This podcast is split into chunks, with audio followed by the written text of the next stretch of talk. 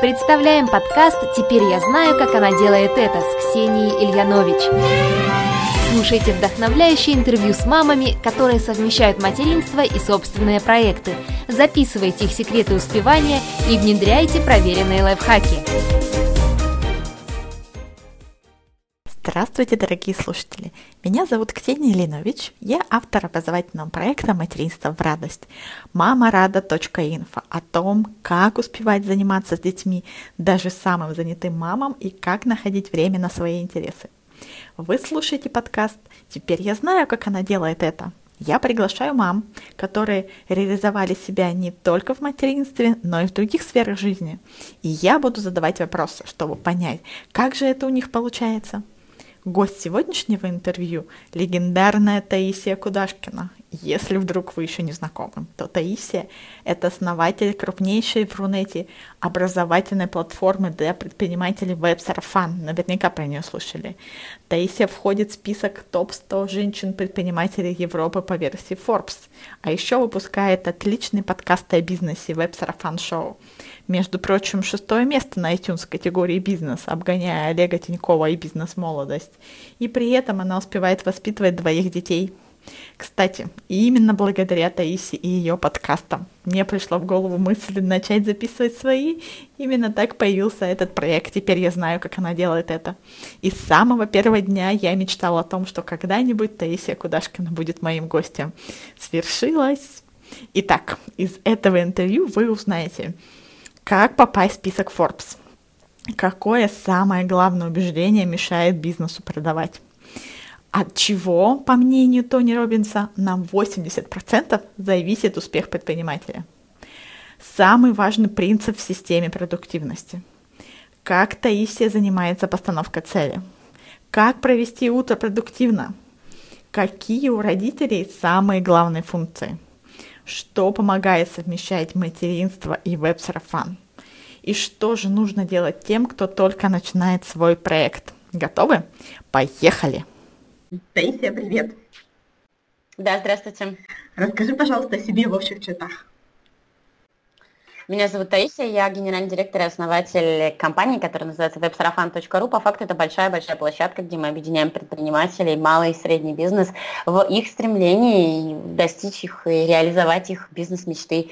Учим их, обучаем и помогаем продвигать их бизнес онлайн. Здорово. Я слышала, что ты еще входишь в список Forbes. Расскажи, пожалуйста, как туда попасть? Работать, работать, еще раз работать. Обычный совет всем, когда спрашивают, типа, что делать. Ну, для того, чтобы куда-то что-то попадать, нужно просто вкалывать и все. В этот список Forbes попало всего две девушки из России, а, я и Елена Масалова. Там были такие очень достаточно специфичные условия, да, они собирали 100 лучших женщин-предпринимательниц Европы, но так как, типа, часть России это Европа, то mm-hmm. Россия, по России тоже искали девушек. И там было два очень важных условия, под которые попали только мы с ней, да, чтобы они оба совпадали. То есть первое, нужно было, чтобы проект, который был у, у девушки, был социально значимый, а второе, чтобы она поднимала деньги, инвестиции в районе от миллиона долларов. Но у нас в России просто социально значимых проектов много, действительно, которые женщины делают, но женщин, которые поднимали деньги, да еще и там миллионы долларов и больше, их, ну, их просто нет больше все. То есть реально это я и Лена, и больше никого нет. Ну и, соответственно, я туда попала из-за моего прошлого проекта, который называется tulip.ru, он не выстрелил, и я его еще закрыла, но как бы да, на него были подняты деньги, у него был официальный инвестор, а, в общем, вся это инвестиционное соглашение, вся вот эта лабудень, которая на самом деле делается типа такими большими серьезными там подросшими стартапами. Супер. Расскажи, пожалуйста, как начался проект Веб-сарафан, прям самые первые-первые шаги? Но у меня вот в Тюльпе, вот этот проект, про который я начала разговаривать, Тюльп это сайт отзывов про места, то есть там можно было писать отзывы там, про рестораны, про больницы, ла-ла-ла. И мы, это было пять лет назад, когда я его открыла, мы собрали одну из лучших технологичных команд а, вообще в России. И у нас был офигенский сайт, то есть мы там за два года вывели его на позиции в SEO 50-60 тысяч уников в сутки. Это очень много, учитывая то, что там мы не покупали практически трафика, там делали, ну, в общем, работали. У нас действительно была самая лучшая команда. Но при этом мы не научились продавать. Да, и то есть вот закончился этот проект, это по факту был мой собственный fail, мой и моей команды, в том, что мы сделали классную штуку, как многие стартапы всегда начинают с этого. Давайте сначала что-нибудь сделаем, а потом придумаем, кто это будет есть. Ну вот у нас была такая история, то есть мало того, что мы сделали, мы еще деньги нашли под это, то есть у нас вместе с нами верил инвестор, а продавать и продвигаться мы так и не научились, и по факту я осталась вот с этой вот э, странной такой историей на руках, что я что-то могу, мы сделали классный технологичный проект, на котором есть пользователи, но при этом мы не знаем, что продавать, и он не зарабатывает денег. И как обычно, да, это сейчас уже мой принцип, э, моя фраза, возведенная в принцип, что когда вы не знаете, что делать, это я говорю всегда людям в моем клубе, в первую очередь нужно начать спрашивать. Ну, тогда мне, это у меня еще не было на уровне принципа, а сейчас я это уже просто знаю стопроцентно. Просто нужно начать открыть рот и просто начать начать спрашивать. По факту это я и стала делать. Я стала записывать, брать интервью у людей, которые экспертов в SMM, в маркетинге, в продвижении, в позиционировании, в продажах. И для того, чтобы это просто не пропадало даром, эти интервью я записывала. Просто людям задавал вопрос по скайпу там, на 20 минут, как вот это, как вот это, почему вот это. И записывала их, а потом мы их расшифровывали, и так появился блог. Просто мне нужно было куда-то это складывать, я думаю, что жалко материал пропадать. Веб-сарафан начался как блог. Первые две или три статьи я вообще там писала писала сама. Ну и как бы, да, потом поняла, что, черт, я, в общем-то, не редактор, да, я могу писать, я хорошо пишу, но такие эмоциональные всплески для меня важны, но я не человек, который будет изо дня в день писать э, хорошие тексты. Поэтому первый человек, которого я наняла в команду, был редактор. И как бы, ну вот так вот и вырос проект. То есть потом я поняла, а, так интересно вообще, давайте мы не просто так будем э, расшифровывать эти статьи, да, а мы начнем делать подкасты. То есть из этого родились подкасты, когда мы эти аудиозаписи начали превращать в полноценные интервью, выкладывать их на iTunes, и вот так вот все наросло, наросло мясом. Потом тот проект совсем загнулся, и я рассталась со своим бывшим мужем, а нас, он оставил без вообще какого-либо содержания почти на год. И мне просто нужно было кормить а, себя, двоих детей и свой проект, который называется веб-сарафан, в котором есть редактор, которому надо платить зарплату. И, короче говоря, где-то нужно взять. Ну, в общем, обычная история про морковку сзади. И это было в конце 2015 года, но вот по факту уже ровно почти два года назад, когда у меня был момент, э, что вообще не было, у меня есть про это пост где-то, в котором почти тысяча расшариваний, где я писала про то, что у меня нет эм, денег на то, чтобы купить елку своим детям. Вот, это был такой прям очень грустный пост. Но вот как бы опять же я открыла рот и начала спрашивать людей вокруг. И, в общем, мы решили этот вопрос, да, и начали успешно монетизировать веб-сарафан. Слушай, а что показалось самым сложным? Самым сложным вообще для, это я, да не только для меня, да я же сейчас же обобщаю этот опыт, потому что веб-сарафан работает с тысячами и тысячами малых бизнесов в Рунете. А самое сложное, что у нас культурный код такой, что продвинутые люди в России боятся продавать, боятся, стесняются, не любят. У нас считается, что продавать это плохо. Mm-hmm. Ну, по факту. То есть наши родители нас воспитали, особенно если это интеллигентные родители, какие-нибудь инженеры, там, физики. Ну, вспоминайте, да, как у нас все, кто продают, называли 90-е годы спекулянтами, да, там, блин, к ним плохо относились. Те, у кого есть деньги, это там какие-то олигархи или кто-то, кто обобрал народ. У нас это во, все, во, все, во всех очень жестко сидит, про то, что продажи это плохо. И пока вот этот малый бизнес наш не начнет смотреть на эту историю по-другому, всем тяжело вначале жесть, потому что ты делаешь самый лучший продукт на, а, на земле для себя, ты э, реализуешь там свою мечту и свое предназначение, и при этом ты боишься про это сказать. Вот это очень стандартная ситуация для, а, для мини-бизнеса в Рунете, для 80-90% начинающих предпринимателей в Рунете. Я делаю офигенский торт, при этом, ну, а человек приходит к нам в клуб и говорит, я не знаю, как продвигаться, у меня нет клиентов. Я выхожу к человеку в соцсеть или там на сайт, и там даже нигде не написано, что человек делает торт. Я говорю, Маша, а как люди узнают, что ты делаешь торты? Она такая говорит, ну я же не буду втюхивать, у нас это называется, я же не буду втюхивать оценивать. Ну, как бы, да. А смотреть на это нужно с точки зрения, что ты делаешь мир лучше. Если у тебя твои самые вкусные торты не купят, то их купят у кого-то, кто делает отстой, но при этом говорит. То есть как бы людям нужны хорошие качественные продукты. И поэтому, когда вы продаете, вы действительно делаете этот мир лучше. Вот как только мы все, я в том числе училась этому год или полтора, пока они, до меня не дошло до этого, там с помощью менторов и моих же собственных подкастов, через которые я прокачиваюсь, как только мы начнем это понимать, как, э, как, как пласт предпринимателей в Рунете, ситуация кардинально изменится. Но мы работаем над этим. Ну, то есть все тараканы в голове в первую очередь мешают наше предупреждение, что продавать это плохо. Правильно я тебя услышала? Ну да, вообще вот э, я была на тренинге Тони Робинса, и он там говорил очень важную фразу, на мой взгляд, что а, предпринимательские вообще истории, предпринимательский успех, он на 80% зависит от того, что у нас в голове, потому что это мы рулим этим бизнесом. То есть можно говорить, нас все думают, что нам не хватает знаний там по Инстаграму, по Фейсбуку, там по имейл-маркетингу, но по факту, пока мы не разберемся с тараканами в голове, потому что мы рулим этим бизнесом, никакой Инстаграм, Фейсбук и там имейл-маркетинг и вся херня вообще нам не поможет, пока вы не разберетесь своими установками в голове, все остальное совершенно бесполезно. А скажи, пожалуйста, как ты ставишь себе цели в бизнесе или в личной жизни? Слушай, ну у меня вообще прям целая система есть по этому поводу. Да, я уже два или три года э, очень сильно и серьезно увлекаюсь этой историей. Э, я не сказать прям, что я такой гик-гик, там вот есть э, люди такие, которые прям совсем повернутые на этом, типа там Никита Маклахова, я не знаю, брала ты у него а, интервью или нет, Слушала тоже а, в топе подкастов, да-да-да. Um, он прям вот по-научному все это, да, я очень много всяких механик перепробовала, да, и там, и вообще считаю, что любая продуктивность, она рабочая только до, до, ну, до того момента, когда она работает на вас. Их очень много, на самом деле, и можно учитаться просто. Нужно выбирать то, что работает конкретно на вас, подстраивать под себя эту систему, и делать так, чтобы ваше время а, вы тратили на нужные и полезные вещи, ваше время говорило вам спасибо, и вы были довольны прежде всего собой, ну, собой внутренне. Может быть, вам нужно вкалывать по 20 часов в сутки, тогда вы будете собой внутренне доволен. Есть такие люди, им нужно так работать. Может быть, как мне, там, нужно полдня как минимум проводить с детьми для того, чтобы я в конце дня чувствовала себя счастливой и там человеком, который живет так, как он хочет. Это не важно, важно то, что вы подстраиваете эту систему под себя. Угу. Ну, ты можешь в цветах рассказать про свою, чтобы мы поняли, подходит, не подходит?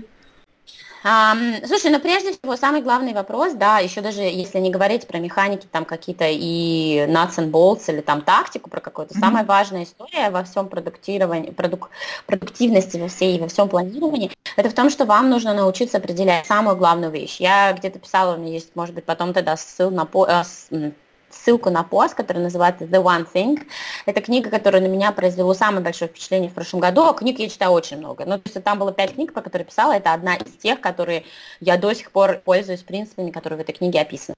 И там говорил человек, а, тоже там мультимиллионер, у которого несколько бизнесов, и он пропагандирует этот подход про то, что у вас всегда должна быть в голове одна вещь, ну вот да, которая для вас в данный конкретный момент важна, и эту одну вещь э, в работе и в бизнесе вы выстраиваете, опираясь на свои ценности и опираясь на то, куда вам нужно идти вот впереди.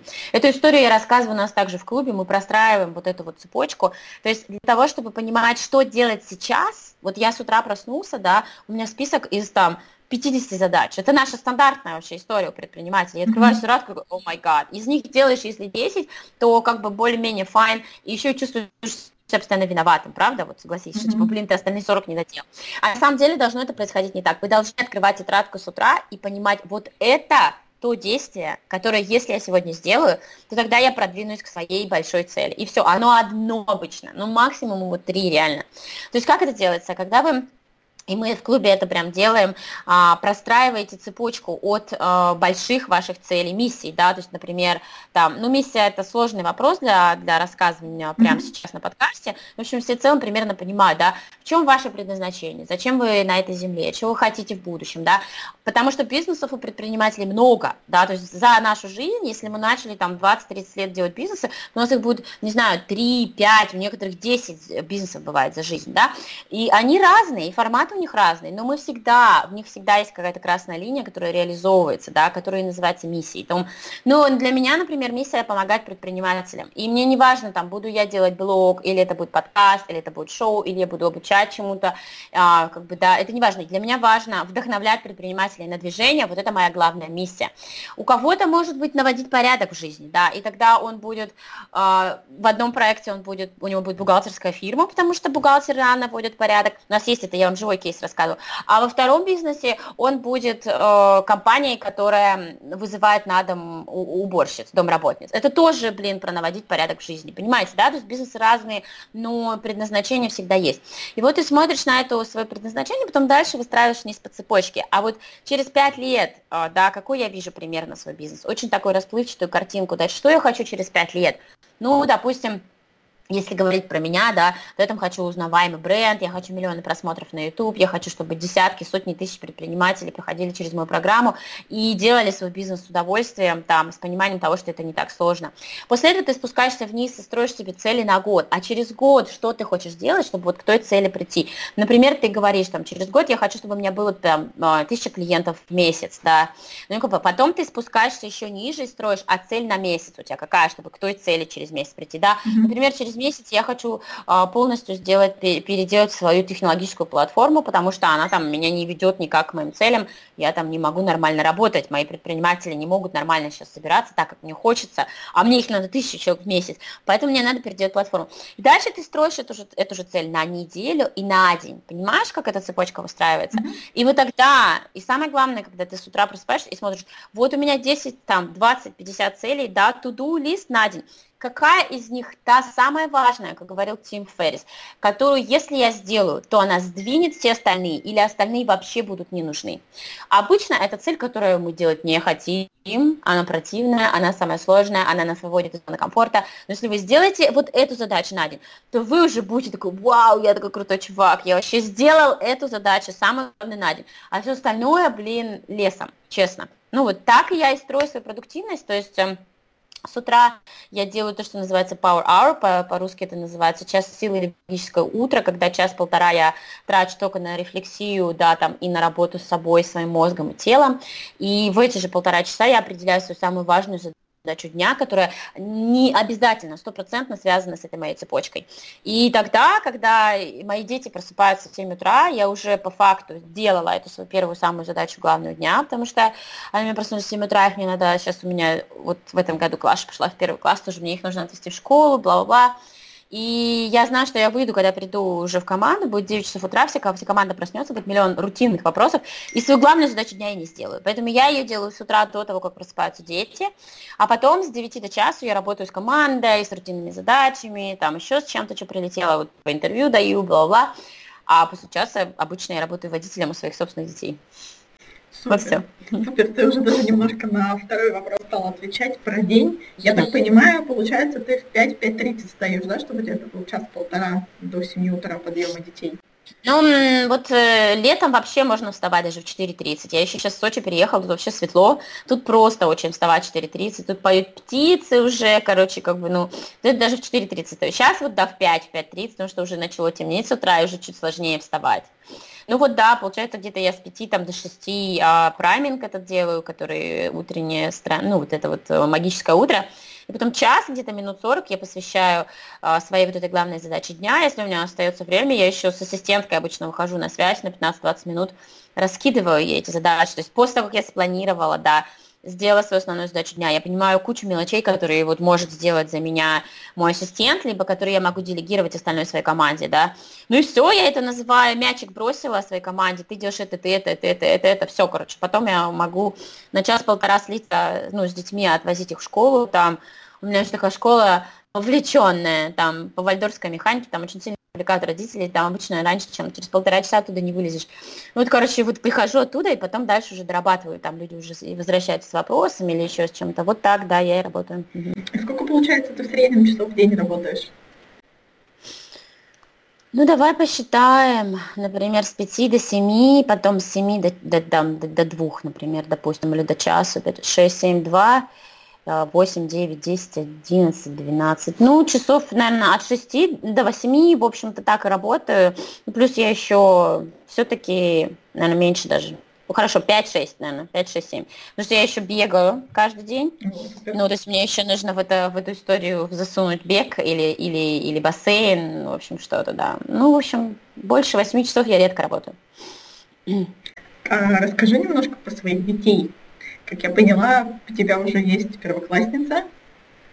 Но у меня теперь вообще шикарно. У меня в прошлом году сын пошел во второй класс, а в этом году Клаша пошла в первый. То есть у меня два младшеклассника два на руках. Да, угу. да. да. Как, чем-то можешь поделиться для тех, у кого дети пойдут в первый класс? Как вы это пережили?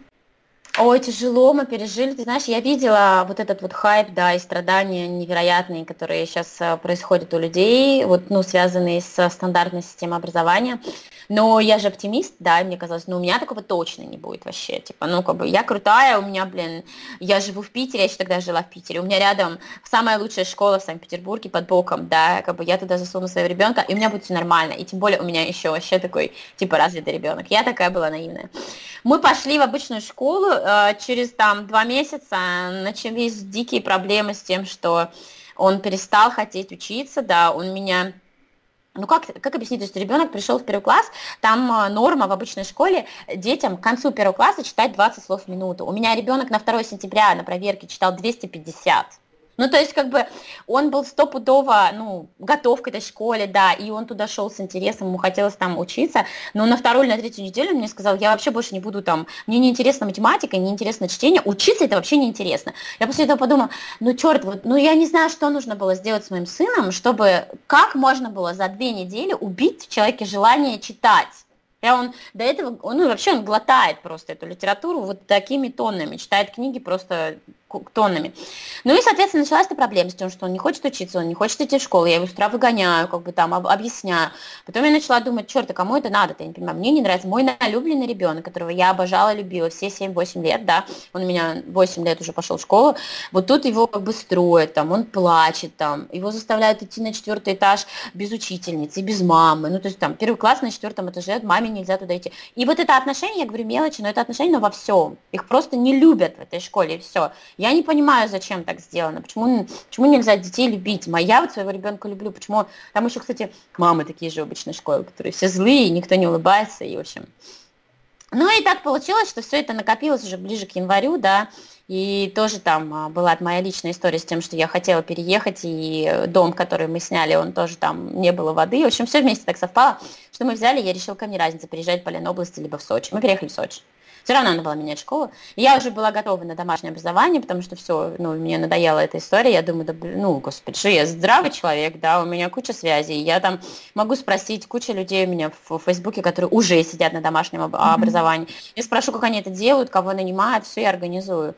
А потом выяснилось, что тут есть такая чудесная школа в Сочи, совершенно случайно мы туда попали, она по вальдорфской механике, но здесь даже не важно, по вальдорфской механике она или нет, важно то, что там детей любят. То есть вообще, мне механика вообще не интересна. Ну, то есть, ну, есть, я, я понимаю, как она сейчас работает, примерно я в этом разобралась. Важно то, что когда мой ребенок пришел туда, там было собеседование, чтобы попасть в эту школу, нужно пройти собеседование первые два часа. Он такой выходит оттуда, я говорю, Кузь, ну как тебе? Он мне такой говорит, мне эта школа очень понравилась. Я говорю, почему? Он говорит, потому что меня там все два часа сидели и слушали. Ну, то есть есть разница, понимаешь? Mm-hmm. Сидят человека и слушают. Его, ему задают вопрос, как бы, и слушают его ответ, что он скажет вообще. Ну и, в общем, да, и как бы и туда я отдала и Кузю, и Клашу, вот они оба туда ходят, и я, в общем, за а, альтернативное образование теперь, я бы так это назвала. Mm-hmm. Слушай, а какая ты вообще мама? Есть какие-нибудь концепции, которых ты придерживаешься воспитания? А, слушай, у меня на самом деле а, две, две, наверное, концепции очень там, или вообще как я совмещаю. Вопрос про совмещаю или, или конкретно про вопрос про именно про воспитание? Давай сначала про воспитание, а потом про совмещение. Ну, слушай, на мой взгляд, у человека, да, или там у мамы, у папы, у родителей есть две основные функции, которые нужно выполнять. Все остальное это уже не так критично. Первая функция – это вдохновлять, ну, как бы, да, когда человек что-то не может сделать, или когда у него не получается, или когда там он остановился, может быть, вдохновлять, это не обязательно прямо сейчас заставлять его делать и говорить, ой, иди, иди, делай, да, но в какой-то момент, наоборот, остановиться, да, дать ему отдохнуть, а потом еще раз это с ним обсудить. То есть вот основ... первая основная функция – это вдохновлять, а вторая функция – это поддерживать начинание. То есть, опять же, это все не так просто, потому что особенно русским мамам индиалисткам это очень сложно, когда ребенок просит помыть посуду, и ты ему даешь, но его нужно оставить в покое с этой посудой. То есть я видела просто, как у нас мамы дают посуду мы своим девочкам. Она стоит, а мама ее управляет, а вот эту там тарелку не домыла, блин, а вот здесь вот течет вода, и она ходит вокруг нее и все это делает. Ну, то есть, если ты поддерживаешь ее начинание, то в, не, в человека нужно верить стопроцентно. Ну и что, что она там разобьет эту тарелку или разольет воду. Вот у меня такой концепт. То есть, если я поддерживаю начинание ребенка, если он мне хочет, вот мы на прошлой субботу пекли блины. Mm-hmm. Ну да, у меня мама такая говорит, охота тебе, короче, за нее все это убирать потом, и эти блины она делала два часа, и половину этих блинов у нее сгорела. Но это не критично, важно то, что она захотела это сделать. Я просто знаю, что через пять лет она точно не захочет. Ну, когда нам будет 14 лет, мы уже точно не будем хотеть делать, ну, там, делать блины никакие. Mm-hmm. Поэтому пока она хочет, пожалуйста, делай. Я поддерживаю человека в любых его начинаниях. Вот для меня два основных принципа. Mm-hmm. Понятно. И ты еще что-то про совмещение хотела рассказать, как быть мамой и вот генеральным директором а. такого масштабного проекта. Ну, первое это то, что я говорила про регулярное планирование, да, то есть для того, чтобы успевать что-то делать, нужно однозначно планировать. А mm-hmm. когда приходит, это вообще очень часто у меня бывает такая история, когда ко мне приходят на персональный консалтинг люди, а, ну, мелкие бизнесы, да, или там средние, приходят и говорят, у меня столько всего, у меня вот такая голова, я ничего не успеваю, то есть как мне это разобрать? И первое, что мы начинаем делать, это я говорю, вам нужно научиться выделять час времени с утра на себя и на свое планирование. Все таки я и так ничего не успеваю, блин, еще где-то мне нужно нужно взять час. Вот это стандартные самые как бы фразы, которые я часто слышу. Но другого способа нет. Пока вы не начнете сами планировать, что для вас важно, что вы в этот день будете делать, засовывать в календарь время, которое вы хотите проводить с детьми, да, вот прям как встреча, там, встреча с самой собой, встреча с ассистентом, встреча с маркетологом, встреча с моими детьми в календаре, прям камнем я это называю. Пока вы не начнете планировать, вот эти все ваши задачи не так и будут вот здесь вот у вас над головой лететь. А второе, это то, что важно, это удаление всего лишнего. То есть э, кто-то может сказать, что я зажралась, но я всегда э, знала это и всегда так делала, потихонечку отдавая на делегирование все больше и больше. То есть, да, у меня есть домработница, которая приходит э, два раза в неделю, которая там убирается, гладит, а, убирает эти бесконечные игрушки. И когда она 5-6 часов два раза в неделю драет мой дом, там 170 квадратов за, извините, 2,5 или 3 тысячи рублей я ей плачу, все, что я могу думать, это какое счастье, что я этого не делаю. Да, я лучше посижу перед компом и своей попой заработаю эти 3 тысячи рублей, причем явно больше, чем, ну, там, меньше, за, за меньшее время, чем за 6 часов, понимаешь, как бы, вот это это называется делегирование. Я делегирую все, что можно. Ну, то есть там я не стираю свои вещи, не драю унитазы, не глажу, там вообще, и вообще домашней задачи у меня нет. Единственное, что это делаю, у нас там традиция такая, когда по субботам вот мы делаем блины, это я делаю. Или если там а, кто-то собирается из моих родных, да, а, то я делаю завтраки. Ну вот, как бы меня прикалывает сделать завтраки, я делаю. Соответственно, я всегда нанимала нянь, ну, когда даже у меня дети не ходили в садик ни один, ни второй, потому что мне казалось это гораздо комфортнее.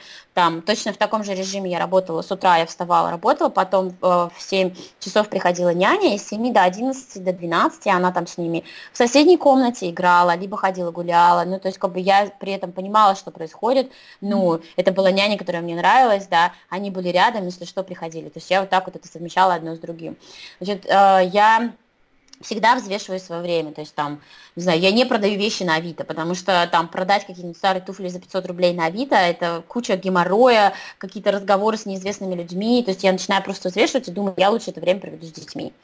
И вообще все время взвешиваю, да, то есть там я не перфекционист, опять же, это все про делегирование, потому что там, если вечером не вымытая посуда, но при этом я знаю, что у меня есть, э, стоит в мы всегда с детьми а, делаем дневник успеха, я не успеваю, то есть у меня либо дневник успеха, либо немытая посуда. Я всегда выбираю дневник успеха. Ну, то есть мне все равно, что стоит эта посуда в раковине, потому что для меня важно здесь э, то, что планирование, мои приоритеты для меня дети важнее, чем какая-то дурацкая посуда. Соответственно, а, я делегирую всякие оплаты коммуналки, там, телефона, я заказываю пакеты домашней еды, знаешь, вот это типа дома вкуснее, когда ты там просто вот так вот, э, как у меня это происходит, там, без 10 час, э, сейчас дети пошли в школу, по-другому. В прошлом году у меня была няня, она приводила детей без 15 часов. Это значит, я в 12 вставала из-за компьютера, пришла, просто высыпала из этого пакета все, что там было написано, ну, как бы читала просто по рецепту и делала, не ходя по магазинам, как бы не тратя время, заказываю продукты я тоже по интернету сейчас. То есть вот все, что можно, я делегирую. Я даже а, шматье свое делегирую, то есть э, со стилистом. Не потому что я такая богатая или там но потому что со стилистом ты идешь один раз, тратишь на это 3-4 часа, она закупает тебе полностью весь гардероб на все лето, и ты больше вообще не паришься. Ну, то есть я снимаю себе эту проблему раз и навсегда, на весь сезон. Она точно так же занимается разбором твоего гардероба, мы с ней убираем старые какие-то вещи, которые не нужны, то есть тоже делегирую. Ну вот, э, соответственно, все так и делаю. Вот, то есть планирование и делегирование. Вот это мне по жизни.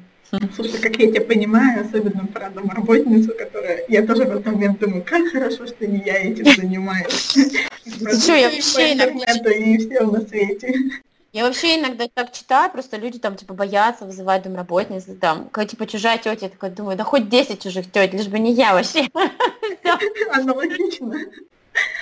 А, мне еще, знаешь, а, про планирование. Я тоже тот человек, который кучу списков любит, любит все запланировать. А ко мне часто тоже обращаются мамы, которые говорят, как же можно планировать, если у вас маленький ребенок? И я им обычно рассказываю про гибкое планирование, когда вы не к конкретному времени привязываетесь, а каким-то временным блоком, да, там, после прогулки, во время дневного сна, не в 12.00, потому что ребенок может на полчаса позже, раньше, на два часа вообще не поспать и так далее. Так что здесь прям я да, ты прямо очень, очень правильно говоришь, то есть, да, когда приходят совсем мамы с, с маленькими детками, у меня такая же реакция. Нет, во-первых, я всегда говорю, если ребенку до года, ну, если ребенок совсем маленький, то я вообще считаю, что не надо работать, правда. Это такой, э, такой стретч, ну, то есть у тебя стресс после родов, ребенок не спит, как бы, ну, в смысле, он спит очень рван, да, там, тебе нужно кормить, ну, то есть вот это нужно, нужно делать свой бизнес или что-то там свое с ребенком до года, это только, мне кажется, если совсем надо, ну, необходимость прям есть какая-то, правильно?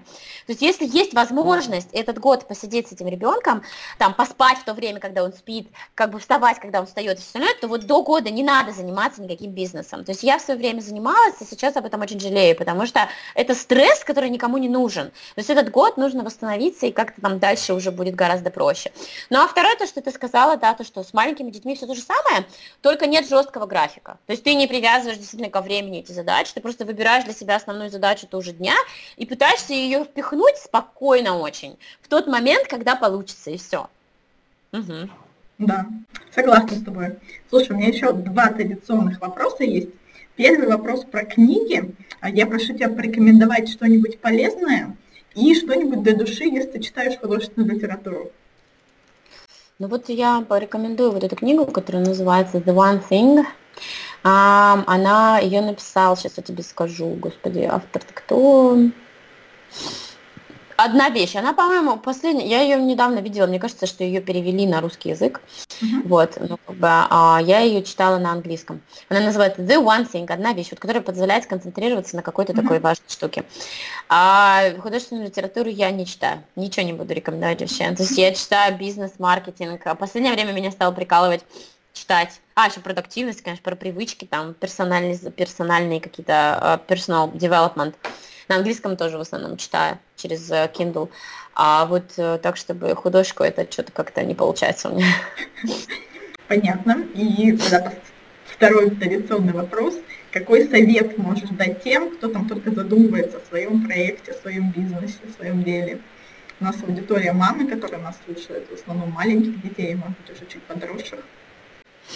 Um, ты знаешь, э, это то, что я говорю всем, да, ну, во-первых, я бы позвала их в свой бизнес-клуб, да, потому что там действительно mm-hmm. легче, ну, делать, э, не потому что это мой продукт, а потому что у нас в бизнес-клубе уже больше 400 человек, и количество растет, потому что мы делаем то, что важно. Важно, когда вы начинаете строить бизнес, вам всем кажется, что вам не хватает знаний. Это называется тирания как, я это называю, тирания как. Мы что-нибудь придумаем, и у нас в голове тут же вопрос, а как я это буду делать? И тут же складываются руки. Все, я не знаю, как это делать, блин, как как туда идти к этой цели, непонятно. Но на самом деле, по факту, как – это последний вопрос, на который вам нужен ответ. Потому что ответ на вопрос «как» он везде. Есть миллион ютубных видео, есть бесплатный материал, есть платный материал. Ответ на вопрос «как» – это, поверьте мне, самый легкий ответ, на который вам придется искать, э, вопрос, на который вам придется искать ответ. Самое сложное и самое то, над чем действительно нужно задумываться, это над тем, где брать правильное окружение. Потому что до тех пор, пока вы не начнете общаться с людьми, которые делают то же самое, у которых похожие цели, которые прошли уже этот путь каким-то образом, вы просто будете делать все то же самое, только в 10 раз дольше. Вот серьезно. Плюс самое это окружение нужно для того, чтобы вас поддержать, там, поддержать за плечо, сказать там, Маша, не плачь, у меня тоже так было. Ну, то есть, и вот это самое важное. Вот это вам нужно искать сначала. То есть, это можно искать разными способами. Можно там, как я, например, когда вы берете интервью экспертов, да, и общаетесь с ними, задавая им свои вопросы. Можно в соцсетях, просто базово общаться в соцсетях, а, писать про то, что с вами происходит, про то, какие у вас сложности или проблемы, задавать вопросы своей аудитории, ну, люди очень любят помогать. Можно приходить в группы, как бесплатные, ну, вот типа как наша веб-сарафан, большая группа, там 60 тысяч человек, там миллион людей вам помогут, если вы зададите какой-то вопрос. Либо приходить в какие-то платные комьюнити, да, где они чуть более закрытые, и там такой чуть более безопасное общение. Но, либо искать ментора, да, если у вас финансовые возможности позволяют, либо можно договориться на бартер, да, когда это человек, который вас, либо коуч, который вас там каждую неделю или раз в две недели лично поддерживает. То есть вот мой совет будет перестать концентрироваться на как, потому что как это самый простой вопрос, а искать правильное окружение, которое позволит вам двигаться вперед, не сдаваться и задавать себе правильные вопросы искать на них правильный ответ. Спасибо большое за интервью. Вы только что прослушали подкаст «Теперь я знаю, как она делает это» с Таисией Кудашкиной, основателем проекта «Веб-сарафан». В статье на сайте «Материнство в радость» мамарада.инфо в разделе «Подкаст» вы найдете все ссылки на сайт проекта «Веб-сарафан», если вдруг еще не знакомы, на подкасты Таисии, на посты и книги, которые она рекомендовала. Что я отметила для себя? Во-первых, one thing или одна вещь, которая реально продвинет цели. Я для себя называю немножко по-другому. Называю фокус дня и тоже планирую себе одну важную вещь, которую точно нужно успеть сделать, что желательно утром. После чего я уже молодец, а остальная рутина переходит в разряд nice to have. Только представьте себе, если вы каждый день будете делать хотя бы одно важное дело, то за месяц таких дел уже 30 накопится. Во-вторых, делегирование – мне очень близок подход Таисии к упрощению быта и делегированию скучных операций типа уборки, закупки продуктов. В мире же столько интересных занятий, и я не хочу тратить свое время на очереди в Ашане. Чтобы найти время на действительно важные вещи, нужно избавиться от лишних действий, перестать гладить, например. В-третьих, утренний ритуал. Это час-полтора, который Таисия посвящает только себе – я тоже очень ценю утреннее время, которое принадлежит только мне. В идеале у меня есть час-полтора на себя. В худшем случае я стою хотя бы минут за 20 до сына, чтобы успеть спокойно умыться и сделать зарядку. В-четвертых, окружение – Найдите себе единомышленников, которые увлечены тем же, что и вы, которые будут вас поддерживать, слушать про успехи и неудачи, помогать в развитии проекта. А еще лучше ментора или коуча, который будет мотивировать вас двигаться дальше. Я это тоже на себе проверила и всем рекомендую. В-пятых, Наши тараканы в голове мешают развиваться нашим проектам. И самое распространенное убеждение о том, что продавать это плохо, продавать это втюхивать, стоит поменять его на новое убеждение о том, что вы своим продуктом или услугой можете помочь людям. И если вы не будете продавать свой проект, не будете о нем рассказывать, о нем никто не узнает и не улучшит свою жизнь с вашей помощью. И, кстати, вот подходящее время, чтобы и мне сразу реализовать этот совет и напомнить, что я помогаю женщинам найти время и ресурсы для самореализации собственных интересов. Если вы ничего не успеваете и к концу дня уже без сил валитесь на кровать, если вам кажется, что невозможно быть мамой и планировать, приходите на 30-минутную бесплатную консультацию по кодовому слову веб-сарафан Напишите мне любым удобным способом. Вконтакте или в Фейсбуке. Меня легко найти. Ксения Линович, однофамильцев у меня нет. Или на почту мама рада собачка мамарада.инфо. Назовите кодовое слово веб-сарафан, и мы договоримся с вами о встрече в скайпе. Дальше будет еще интереснее. С вами была Ксения Линович. Пока-пока.